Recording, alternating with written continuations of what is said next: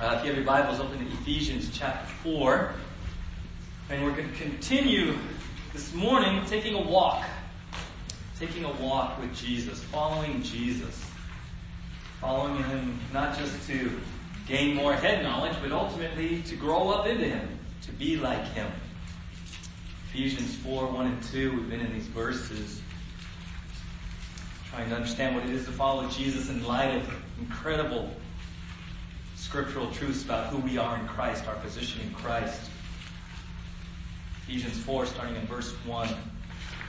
As a prisoner for the Lord, then I urge you, the Apostle Paul is writing to the believers in Ephesus, I urge you, beseech, beg you, implore you to live a life worthy of the calling you have received. What he's saying there is to, to have our walk match our talk that our daily life would match our doctrine. That's what it means to have a life worthy of the calling. It's a scale, that the scales are in balance, right?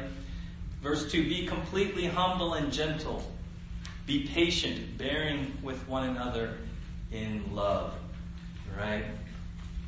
I beseech you, I urge you to have, to live a life worthy of the calling you have received. In some versions, says to have a walk. And, and that picture of a walk has really, really helped me to understand what he's trying to convey. He says, hey, as you walk, as you follow Jesus, it's step by step. It's just one step at a time. Sometimes when we come to Christ and, and we see others, you know, we're great at comparing ourselves to other people and we consider spiritual giants, right? And, and sometimes it seems really daunting, really intimidating. I could never be. How many of you have ever said to yourself, I could never be like so and so? Anyone? Right? I could never be. And, and if you repeat that long enough, you kind of can intimidate yourself into being frozen. And the truth is, following Jesus is literally just one step at a time. One step. Right? We saw in verse 2, it's the first step is be completely humble. This humility before who God is and His holiness and His majesty, right? And that first step brings us to our knees. And then last week we saw on our knees, he says, no, you gotta get up. Lord, I want to stay here. I want to stay here. I just, I love being with you. I love the quiet times. I love worship. I put on music. I sing. Right? How many of you worship at home more boisterous and free than even here? Because no one's around. No one can hear you. And just, you just let loose. You're like, Lord, I love these times and I just want to stay here. And he's like, no, you can't stay here. I need you to go out and be salt and light. But how do I do that? He says, go out in meekness. And we looked at meekness last week. And, and so it's a walk. It's a step. Humility. Humility leads us to the next step, which is meekness. Right? And I was, I was thinking of this walk, and then, and then it got me to thinking of, of how, how little kids learn to walk. And, and it's fascinating if you do some reading and the scientific research on, on learning to walk from, from being completely helpless to, to crawling to, to this process of learning how to walk, right? I love this quote. There's an article, and it's titled this, Infants Learn to Walk by Learning to Fall. right? It says, in general, parents' instincts are to catch their children before they fall in many aspects of, in life. But, as with many things that require you to fail before you can succeed, infants need to learn to fall before they can learn how to walk. Now, some of us growing up, we, we had that sense of adventure, sense of spirit. How many of you were pretty much, let's do it, when you were young? And then somewhere along the line, you grew up. And you started adulting. And in this adulting, you got safe. And you didn't want to take risks anymore. And you were afraid to fail. Because maybe you failed once or twice or three times and, and then people started saying, I told you, I told you not to do that. I told you you would fail. Oh, there you go again. What's the use? Or you have these dreams and you share dreams with somebody and someone says, you? Come on, man. And, and, and you had, you were at this age, and I bet some of you, all of us had this season of life where we were just this kid, and we were just going out there, and how many of you rode a bike perfectly the first time? How many of you had a few stumbles and bumbles? And, right? But you, what'd you do? You got back up. And somewhere along the line as adults, we grew up. And then I think sometimes as Christians, we carry that into, into our walk with Jesus and we, and we just, we're to play it safe. And, and, and, and, you know, we come and we do these little things, but these voices come into our head and you're never going to grow up into a, a mature believer. You're never going to be able to pray. You're never going to be able to understand scripture. You're never going to be able to. You're never going to be, why even try? Oh, you're going to fail again. And so even as a Christian, you have this desire to be free to follow Jesus, and yet suddenly you get, ugh, and you're afraid to uh, fail. Fear of failure creeps into the church and stifles us. Stifles us. That's why I love Peter. Anyone like Peter? I love Peter. Jesus said something, Jesus says something, and Peter, come here, Jesus. Right? Peter's just out there. And the, the lesson I love from Peter is he's just out there, he's trying to follow Jesus, he's doing the best he can. He fails. He fails, but he grows. Right? He's growing through the failures, and Jesus doesn't kick him to the side. He says, Come here, Peter. Come here. Feed my sheep. Feed my sheep. He, doesn't give up on him, right?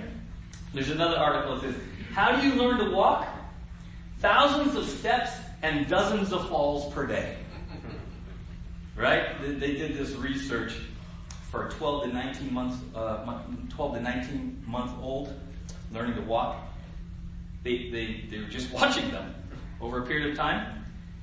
They discovered that the, this particular group fell an average of 17.4 times per hour. Learning to walk, 12 to 19 month olds fall 17.4 times per hour. That's just part of the deal. And I think, okay, how many of us in our spiritual walk even risk failing 17.4 times per hour? Right? Why don't we have that freedom? I gotta walk. I want to walk with Jesus. I want to grow up into Jesus. I want to be spiritually mature. Let me try this. Let me, oh, oh, oh, oh, oh. And sometimes we get, we, we, we just clamp down and we stifle ourselves and now we don't even want to try. Because somehow we equate falling with, I guess I'm a failure at this. I don't even want to try anymore.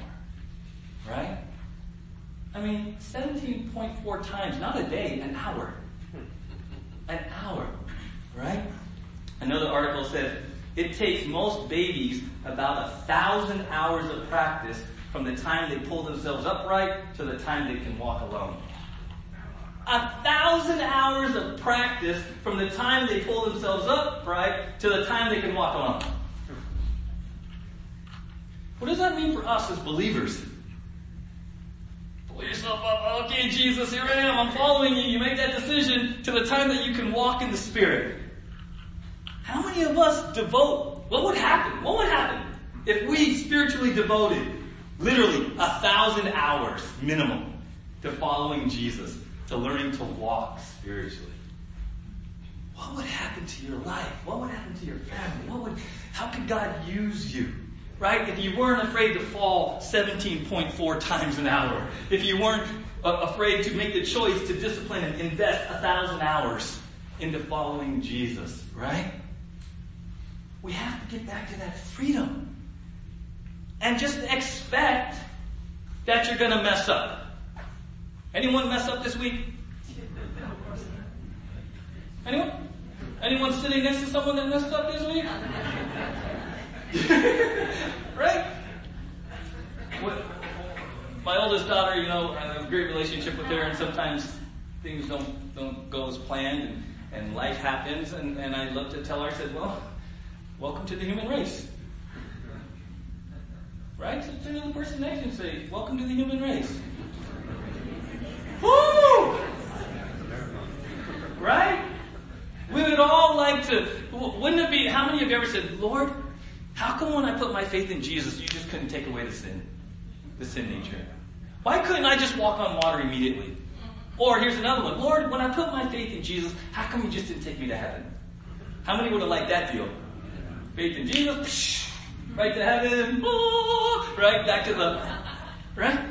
But no, you put your faith in Jesus. He gives you a new nature. He indwells you with the Holy Spirit. He says, I've given you everything you need for life and godliness. Now walk. Right? Why is that?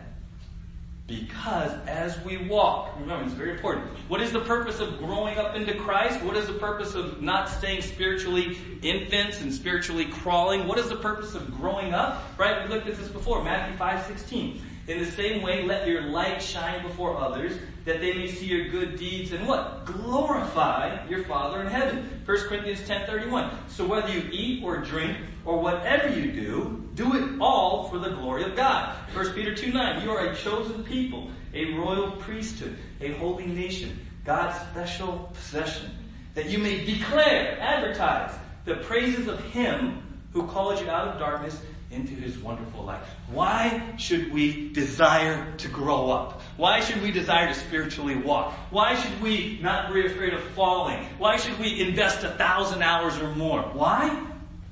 For his glory. It's not about us. It's not about what I get out of it. It's not about how he's going to bless me and how what he's going. It's not about me. It's him transforming me from the inside out so that he gets all the glory so that people look at you and go, What happened to you? I want that. This God really does exist. This is, right? That's why we're to grow up. That's why we're to walk one step at a time. And so last week we looked at meekness, right? Ephesians 4 2 says, Be completely humble and gentle. In the King James it said, With all lowliness and meekness. And we saw some versions say gentleness and really meekness is the more accurate Greek word, and, and it's really a, a, disposition of heart, right? It's a fruit of the Spirit. It was used to describe Moses. He was said he was the most meek out of any man on the planet. Jesus says, I'm meek. Jesus describes himself as meek, right? And, and we saw that, that really meekness, the challenge with us, even maybe today if you weren't here, meekness sounds so much like weakness that if I if, if we're called to be meek, it doesn't really light your fire necessarily if you don't understand it, right? Because we tend to equate meek as a mouse, right? We put this picture up, right? When Jesus says, I am lowly and meek, he wasn't talking about he's a mouse. And when it says in Ephesians 4 2, right, be completely humble and gentle or meek, he's not talking about all of you becoming church mice and weak and passive and docile and doormats, right? Where I come from growing up, we said it's not being a punk. Right? It's not being a punk. That's not meekness at all. Right? In fact, meekness is strength under control. The Greeks talked about a wild animal being tamed, strength under control, right? There's Justify, winner of the Kentucky Derby, he just won the Preakness, right? Strength under control. That's when he says, be meek, He's like, you know how before you used to be all crazy, before you knew Jesus and you invested a lot of time and energy and a lot of resources into your like crazy wild living, right? All of us probably, in some ways you could probably relate to that. Before you knew Jesus, you were just out there and you were your own boss and no one could tell you what to do, right? He says, hey, bring all of that crazy wild living under control for Jesus. All of that time, all that energy and all that stuff in you that just was used, used for yourself and used for the devil and used for the, bring it all under control for God. That's meekness. That's meekness. Those are the people that you want to be around. People that have just, you know, they didn't lose who they were because God made you the way you are. He just said, hey, bring your personality, bring your talents, bring your resources, all under my control all under my power for my purpose. Do that. Do that, right? And so we saw that there was a choice we had to make. Which one are you going to be? The mouse or the stallion? It's a choice you make. It's a choice you make. Because biblical meekness is the big guy. But some of us are stuck here. Some of us are stuck right here. That's how you see yourself. And you're challenged. You're challenged right away. You're, there's, there's, there's something like, really? Really, I'm called to have strength under control? I'm, I, am not called to be passive and docile and a punk? You mean Christians aren't doormats? No, no, no, no, no, no. Jesus was not a doormat. Jesus was strength under control. Right? You remember that story where they come to arrest Jesus and his disciple pulls out his sword and hacks an ear off and Jesus says, whoa, whoa, whoa, whoa, whoa. Put your sword away. Don't you know I could call down 12 legions of angels? But we gotta, we gotta walk through because this is God's plan. And if you and I are gonna walk in God's will, if we're going to follow Jesus out into a hostile world, if we're going to follow Jesus in an imperfect church made up of imperfect people, we got to do it with meekness. You're going to have to do it with meekness. Right? We saw that, that meekness also affects how we receive the Word of God. Right? James 122, actually 121. Therefore put away all filthiness and rampant wickedness, and receive with meekness the implanted word which is able to save your souls. Right? Meekness affects your teachability. When you're humbled and you allow God through His Spirit to bring it all under His control, suddenly your heart is prepared to receive His word. His word. And then I love the next verse. Do not merely listen to the word and so deceive yourselves. Do what it says. We talked about this a couple months ago. That's a very powerful verse. The core verse for us in this church for uh, seven years. Because that word says, hey, don't just go to church and listen. Don't just pop into a sermon, don't just pop a sermon up on your iTunes or your podcast. Don't just read a good biblical book and think that's good and call it good It says, Do not merely listen to the word and so deceive yourselves. Very powerful word. We talked about it before. That word deceive is actually deluded. What James is saying, if you come to church and you think that just listening to me or whoever's up here is good enough, James 122 says you're deluded. You, you've deluded yourself. You're deceived. That's not the point The point of the Bible is not information, it's transformation. Mm-hmm. We're not here to, to disseminate and lecture at you like school where you just pack it all away here for future reference. How many ever been in a class and you ask this question out loud or to yourself or to your friends? When am I ever going to use this? Anyone? Sometimes I think we do that at church. We come, but we don't come in meekness with our heart prepared to receive the living and active Word of God through the Holy Spirit. And so we may actually come to church and sit there and go, when am I ever going to use this? And it's a, a reflection of our heart. It's a reflection of our heart. That's a powerful verse. Don't come on Sundays to just hear something and walk away and the classic phrases, well, that was a good sermon. I gotta share that with so and so because they really need that. Right? That's a deflection. It's, the Bible says we're deluded if we come here to just hear information and not do anything with it. Not do anything with it. Right? So to that end, I'm thinking, okay, Lord, biblical meekness. What am I supposed to do with that? What's the application for me, Mr. Pastor guy? Right? And so, you know, I, I spent Sunday, and I'm, you know, I think we agree with James 122. Okay, do not merely listen to the word and so deceive yourselves, do what it says. But I think sometimes I take for granted that you know how to do that. I think many of us sincerely want to be doers of the word. But you're like, how do you do that? What does that mean? Well, kind of it's like this. A, we talk about Christianity being a relationship. So I study and we teach on biblical meekness last Sunday. And then as soon as I'm done here, right, I mean, uh, I'm a believer first and a pastor second, so I'm like, okay, Lord, speak to me about this. I don't want to just be a hearer about meekness. What am I supposed to do with this? I don't want to be deluded. So I started, I just, you know, I'm redoing my notes, and, okay. And, and at wish I could just say, well, here's the formula. Truthfully, it's a relationship, and you open up your heart in humility, and you say, Lord, speak to my heart. Show me things that maybe I don't even want to see. How does this apply to me? You say it's living and active. You say that I'm transformed. I'm sanctified by your truth. Okay, so we've just talked about biblical meekness. What does it mean for me? And I just want to share with you that, that there's, it's not a quick thing. You know, I'm chewing on this, I'm driving, I'm doing everything I'm doing, but it's always about deep meekness. And I just want to share with you just sort of testimony of what it, what it means, what biblical meekness after last Sunday. Sometimes my kids don't understand. I'll tell them, you know, sometimes I take notes on me.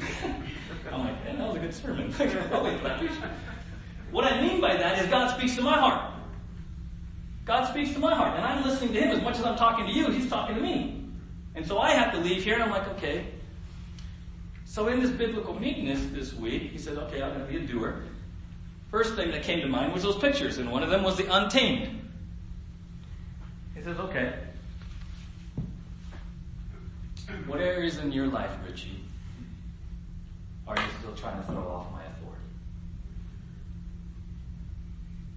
What areas of, of your life do you still not want to surrender? What areas in your life are you resisting me and pulling away? What areas in your life are you just trying to get me off of you? Because you don't, that's your pet thing. And so I'm working through this picture, and God said, okay, you want to be a doer? How about these areas where you're untamed? Where you just, quite frankly, are struggling. You're either pulling away, you're resisting, you're not submitting, you're not yielding. You still want to be the boss. You still want to be out there running around doing your thing. Right? That was one area. And then the other picture that came to mind was back to the mouse. And I'm like, mouse. And I'm thinking about this meekness, not passive, not docile, not a doormat, not a punk, all this kind of stuff, right?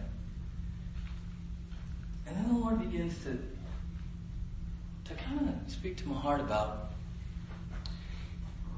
seasons and, and things in my life growing up where circumstances happened. And I felt, and this word came to my mind this week, I felt powerless. There was a deep sense of powerlessness. Didn't grow up in the best neighborhood down in South San Diego, lots of games, and, and you sort of uh, work through that, sort of learn how to adapt. Certain parts of campus you go to, you don't go to, certain parts of the neighborhood. It's all racially divided. So you learn to play the game pretty quick. But in that, you can develop this deep sense of powerlessness.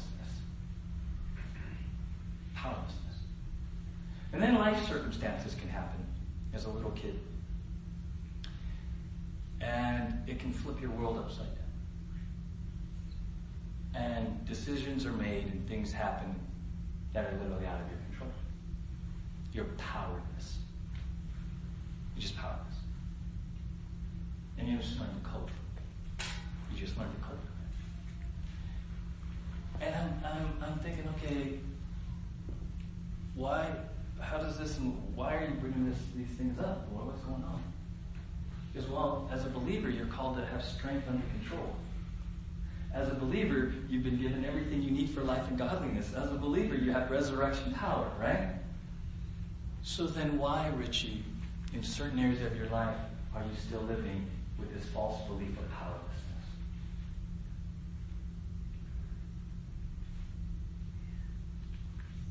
Why are you still living under this notion of powerlessness and victim? And you can't go there or you're going to get hammered by that gang.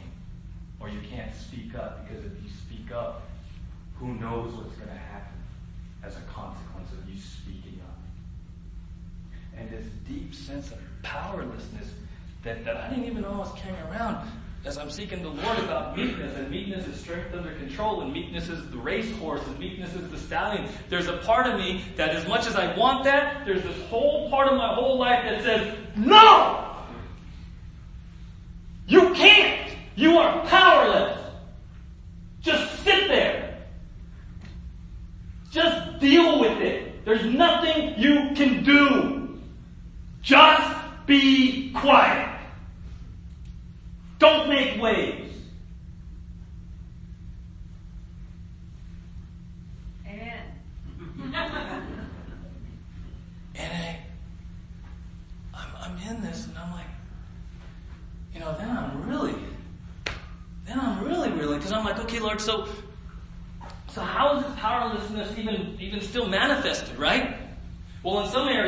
Where you choose to withdraw, or I choose to withdraw, or I choose not to speak up, or I choose not to, not to confront, or I choose not to even be truthful.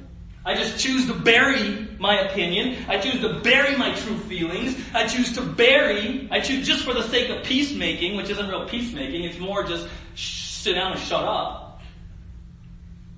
Right? It's just powerlessness. So there's this part of me that, that is battling with, with just, just go to the corner, just withdraw, just, just be quiet. Just be quiet. And then there's this other part where I realize this sense of powerlessness is manifesting itself because I'm now bought into this. Well, if I feel deeply powerless in my heart and in my self-esteem, I'm just powerless. Well, maybe I need, maybe I need a four-wheel drive truck. Maybe I some image that's gonna portray power, strength,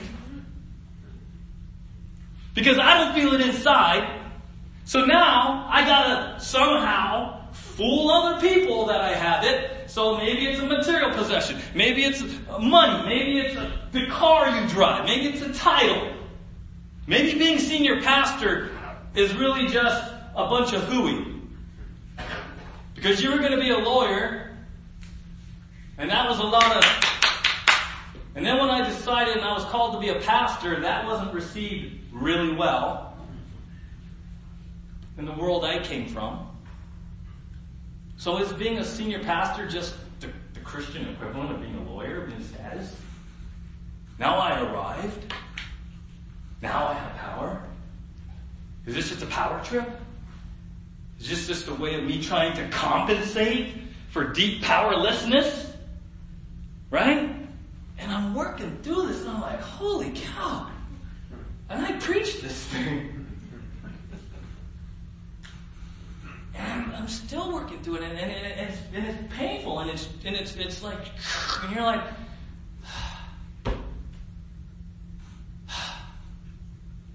right? And so I go, I go back to the mouse and the stallion. And, and, and that's where I am. I put those up, the mouse and the stallion, right?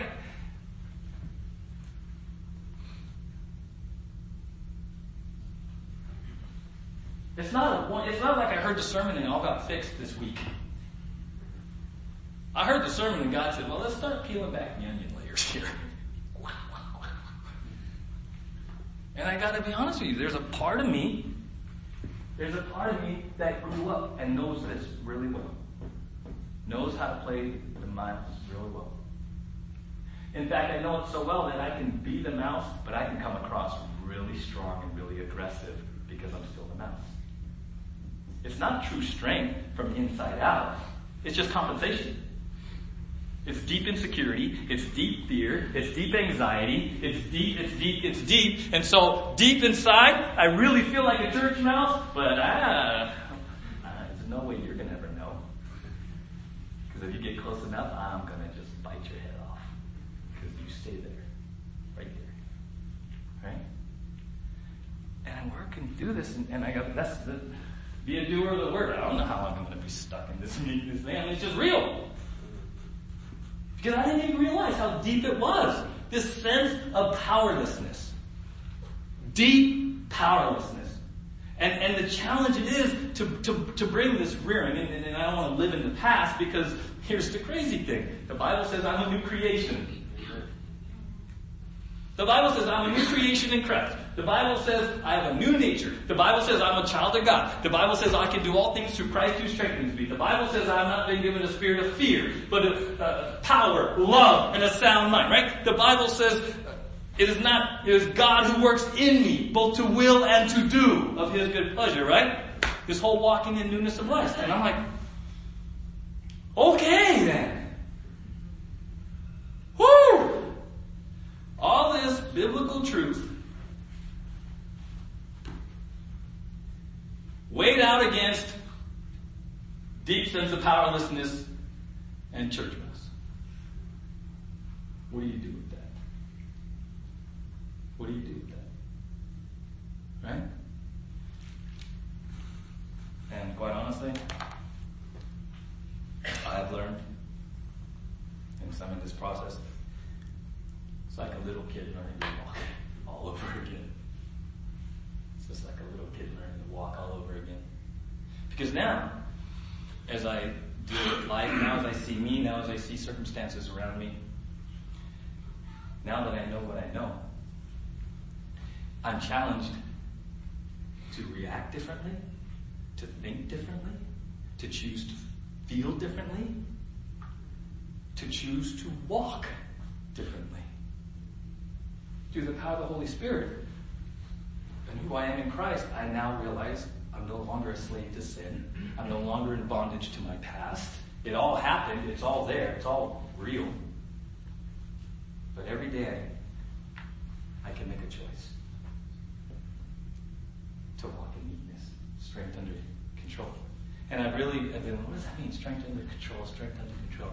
And I'm really realizing it's His strength under His control for His purpose, for His glory. It's all about Him. It's all about Him. The minute I, the minute I turn the lens back onto me, I go right back into church mouse mentality. I get that fast. Whether that's the be quiet or it's the over the top compensated, look at me, I made it as a man thing. Right? His strength, His control, His purpose, His glory. I'm trying to, I'm trying to work through that. It's changed how I view me. It's changed how I view my marriage. It's changed how I view parenting. It's even changed how I view as a pastor because it goes back to the motives. It goes back to why you've been doing what you're doing. What's been really driving you? Have you been trying to compensate? Have you been trying to hide? It's actually helped me to understand a lot of the ways I used to react to things too. Because I realized that a lot of the ways I was reacting to things was really not out of being yielded to the Holy Spirit. It was, it was a reaction out of powerlessness. Just a deep sense of powerlessness and mostly just being in the flesh, reacting like when the when they came to arrest Jesus and his disciple pulled out the sword and whoosh. That's what I would do. Get too close, injure me, threaten me. And Jesus like, whoa, whoa, whoa, whoa. Put your sword away. Don't you know? I can call down 12 legions. And so I'm understanding that, that meekness is not only setting me free from the past, it's also helping me now to, to understand how we deal with how people in life treat us. Right? How people in life treat us. There's a wonderful quote by Albert Barnes that says, Meekness or gentleness relates to the manner in which we receive injuries. We are to bear them patiently and not to retaliate or seek revenge.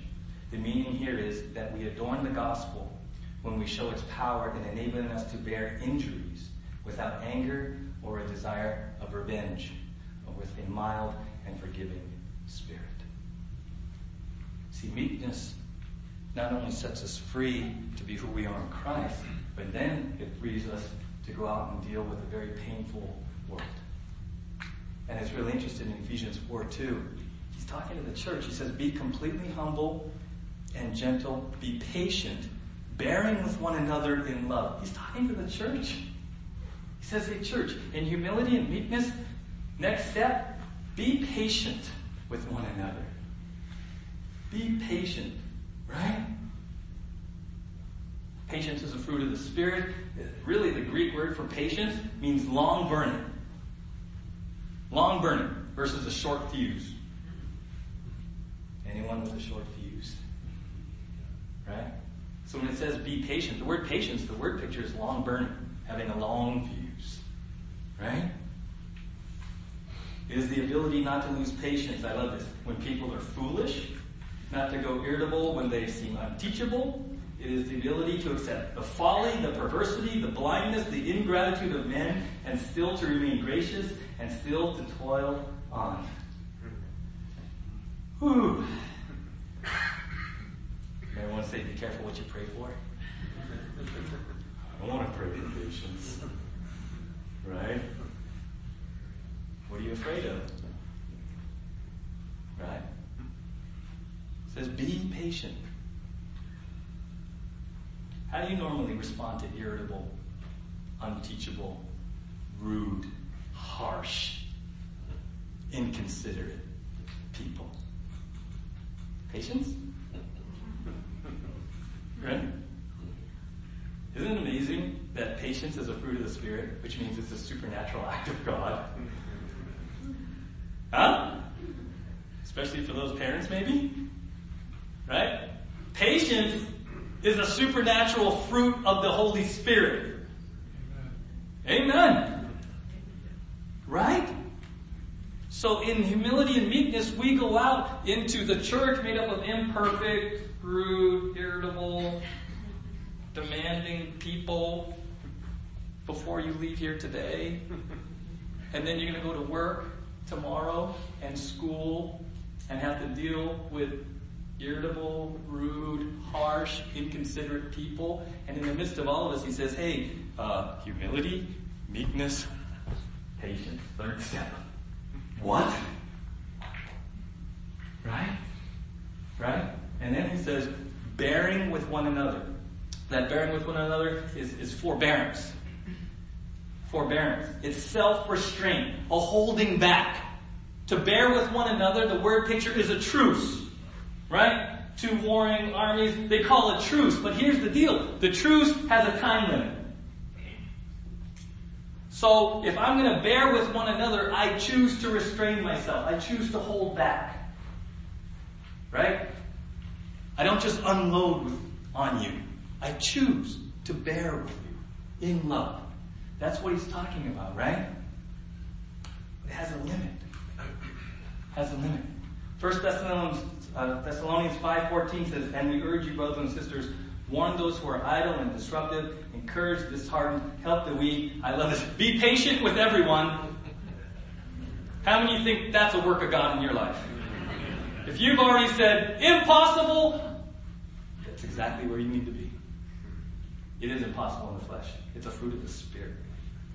And that comes out of humility and meekness. You see how it all flows? Humble yourself before God. You are God, all powerful, all knowing, all present. I'm not. I need you. I go forth in meekness. Your control, your power, your purpose, your glory. Now I can be patient in you. Right?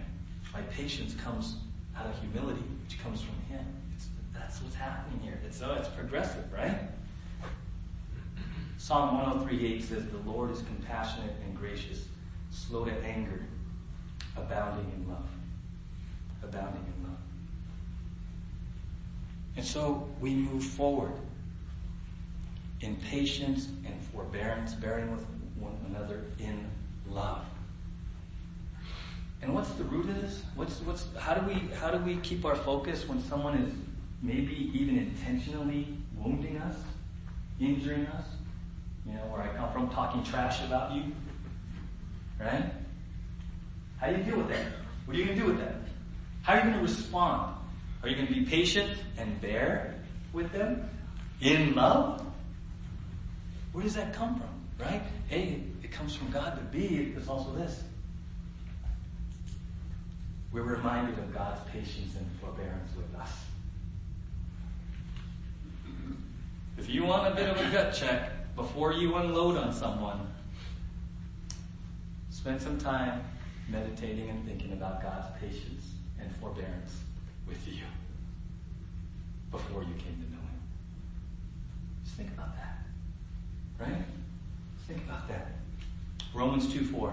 Do you show contempt for the riches of his kindness, forbearance, and patience, not realizing that God's kindness is intended to lead you to repentance? Right?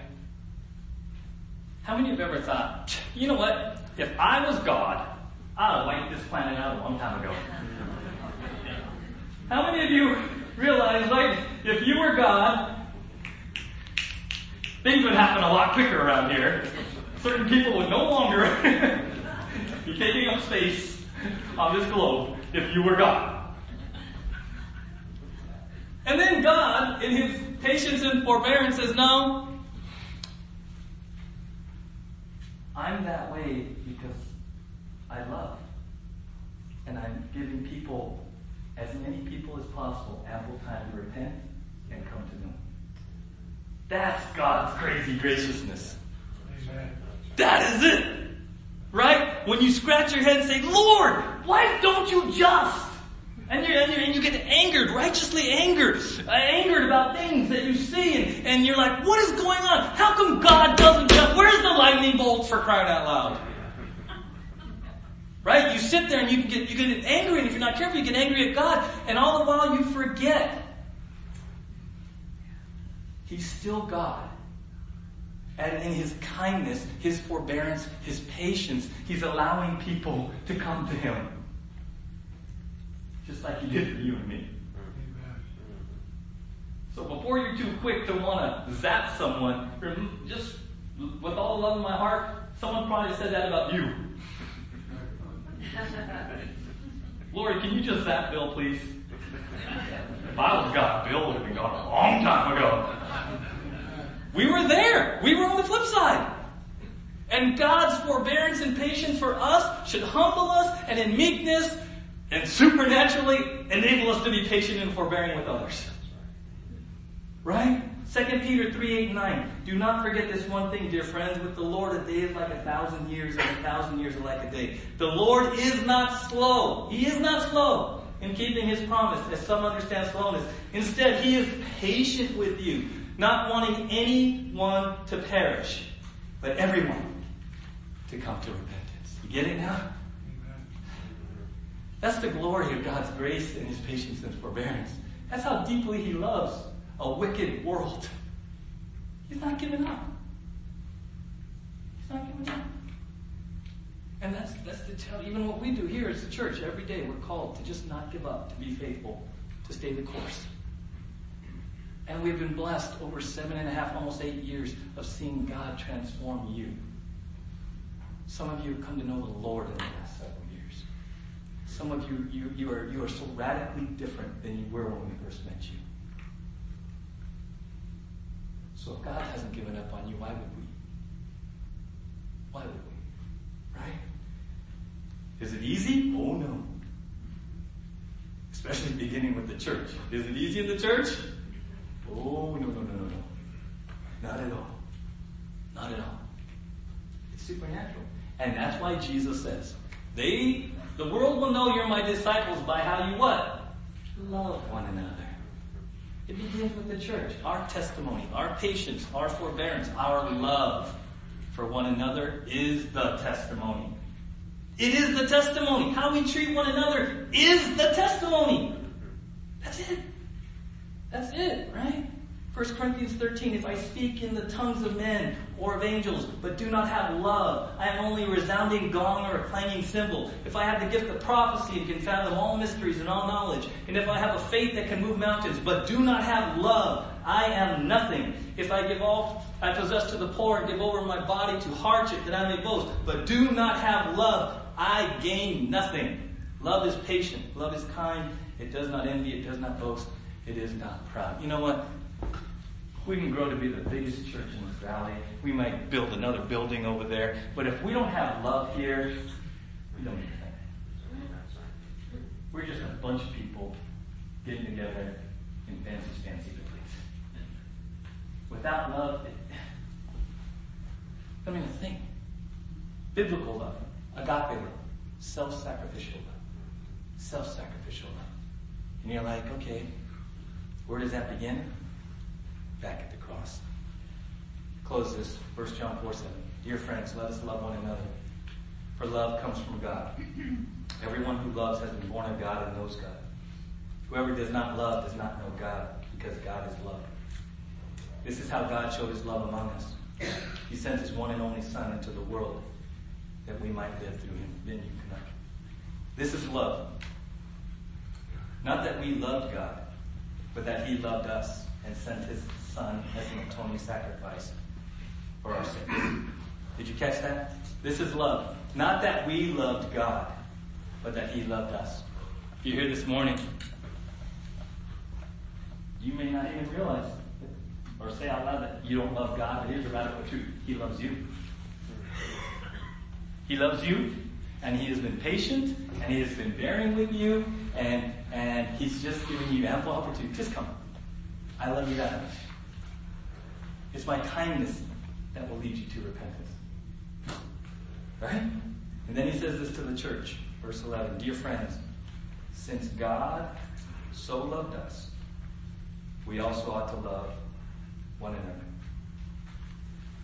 You see, that's what makes the church the church. If we will totally grasp humility, meekness, patience, forbearance, and love, the world will sit up and take notice. What would happen, really, if we genuinely loved each other in this room in the same way that God loves us?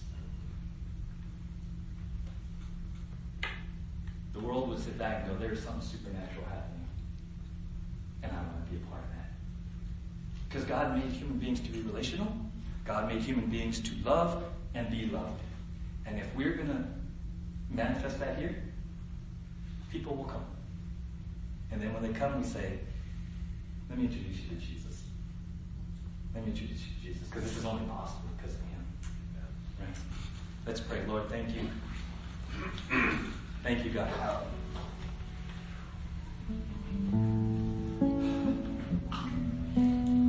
For your love. Romans 5 8, God demonstrates his own love for us in this. While we were still sinners, Christ died for us. Not that we loved you, but that you loved us. Have even realized the degree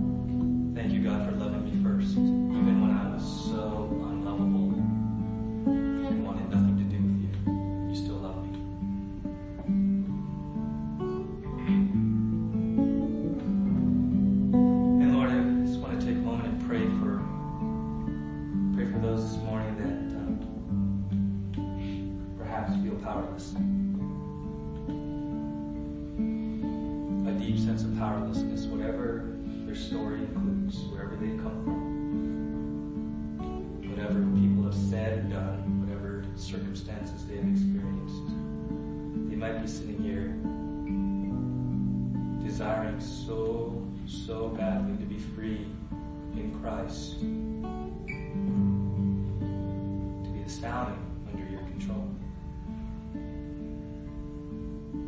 And yet, even as they sit here, they might just feel this overwhelming sense of powerlessness because they know what waits for them outside the doors.